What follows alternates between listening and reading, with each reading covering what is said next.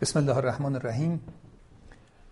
با ورود ابزارهای جدید ارتباطی طبیعتا همین ما می‌تونیم با استفاده از اونها ارتباط بین خودمون رو توسعه بدیم و فکر کردم شاید تیراندازی به اهداف پروازی هم نیاز به مسیر جدیدی برای تبادل اطلاعات و نظرات بین علاقمندانش داشته باشه. رادیوی اینترنتی اهداف پروازی رو به همین منظور با امید خدا با این فایل صوتی اولیه از طریق پادکست انشالله منتشر می‌کنم و امیدوار هستم که کمک کنید تا در روزهای آتی با کمک شما قنای بیشتری پیدا کنه و انشالله نقایصش برطرف بشه و بتونیم از زاویه های مختلف این اتفاق رو